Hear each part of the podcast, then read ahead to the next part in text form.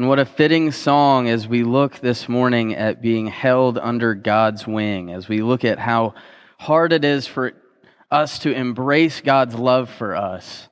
I invite you to listen for the word of God from these words out of the Gospel of Luke. Listen for the word of God. At that time, some Pharisees approached Jesus and said, Go, get away from here, because Herod wants to kill you. Jesus said to them, Go tell that fox, Look, I'm throwing out demons and healing people today and tomorrow. And on the third day, I will complete my work. However, it's necessary for me to travel today, tomorrow, and the next day because it's impossible for a prophet to be killed outside of Jerusalem. He continues Jerusalem, Jerusalem, you who kill the prophets and stone those who were sent to you, how often I've wanted to gather your people just as a hen gathers her chicks under her wings. But you didn't want that. You look, look, your house is abandoned. I tell you, you won't see me until the time comes when you say blessings on the one who comes in the Lord's name. This is the word of God for us, the people of God. Thanks be to God. God's love is a cup running over. God's love is this tremendous gift in our life.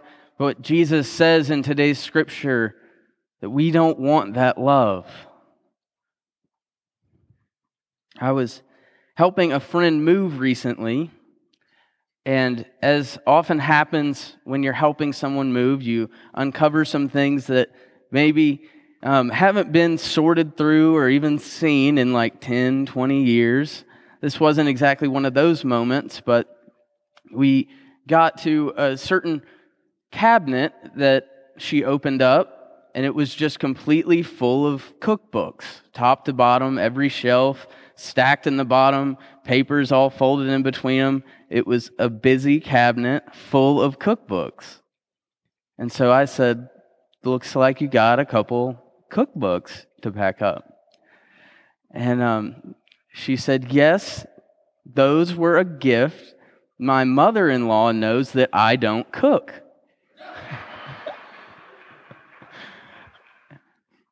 Others experience this as I know um, I've heard many women um, tell that they receive jewelry for much the same reason. It seems like the less often a woman wears jewelry, the more likely they are to see some in December.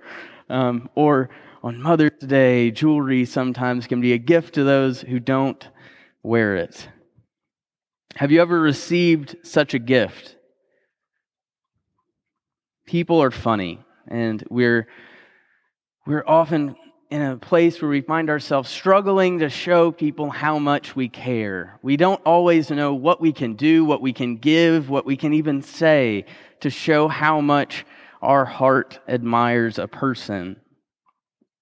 I wonder if you have any relationships where one half of the parties, uh, maybe yourself or maybe the other, um, one half of the parties want to resolve some long standing, outstanding issue, while the other doesn't have any desire at all to seek peace or resolution. Most people struggle with at least one major relationship in their life, whether it's a sibling or a parent, maybe it's um, a mentor that you've lost touch with, or it could even be one of your children. People have these difficult relationships because we're very complicated.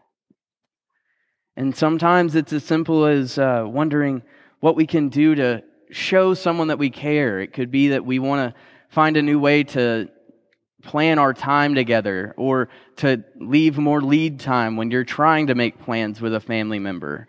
It can be such a small thing. Maybe it's that you don't go on vacation enough and you have a family member that wants to see you. We all know what it feels like to have something we wish another person would embrace in our shared relationships, a, a certain way that we've failed to feel like someone hears us or loves us. We know what it's like for someone to reject our vulnerability. When we express our vulnerability, it's often the case that we don't receive back what we had in mind. And God is very vulnerable with us. God doesn't order all of our steps, plan out our lives for us, make every little thing happen in our lives. We have free will, we have agency. We have this gift from God. God trusts us to love one another, to be a holy and gracious people, to do the same work Christ did in his life